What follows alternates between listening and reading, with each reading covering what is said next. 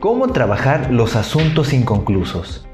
En terapia gestal, todo trabajo se conoce como desafiar el asunto inconcluso, es decir, verlo de frente, observar sus consecuencias en la vida de la persona, en la mía y en las personas con quienes me relaciono.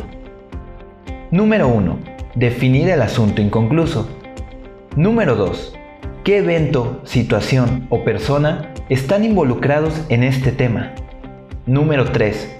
¿Cuándo ocurrió? Número 4. Ahora que me lo cuentas, ¿cómo te sientes? Número 5. ¿En qué parte de tu cuerpo experimentas la emoción? Número 6.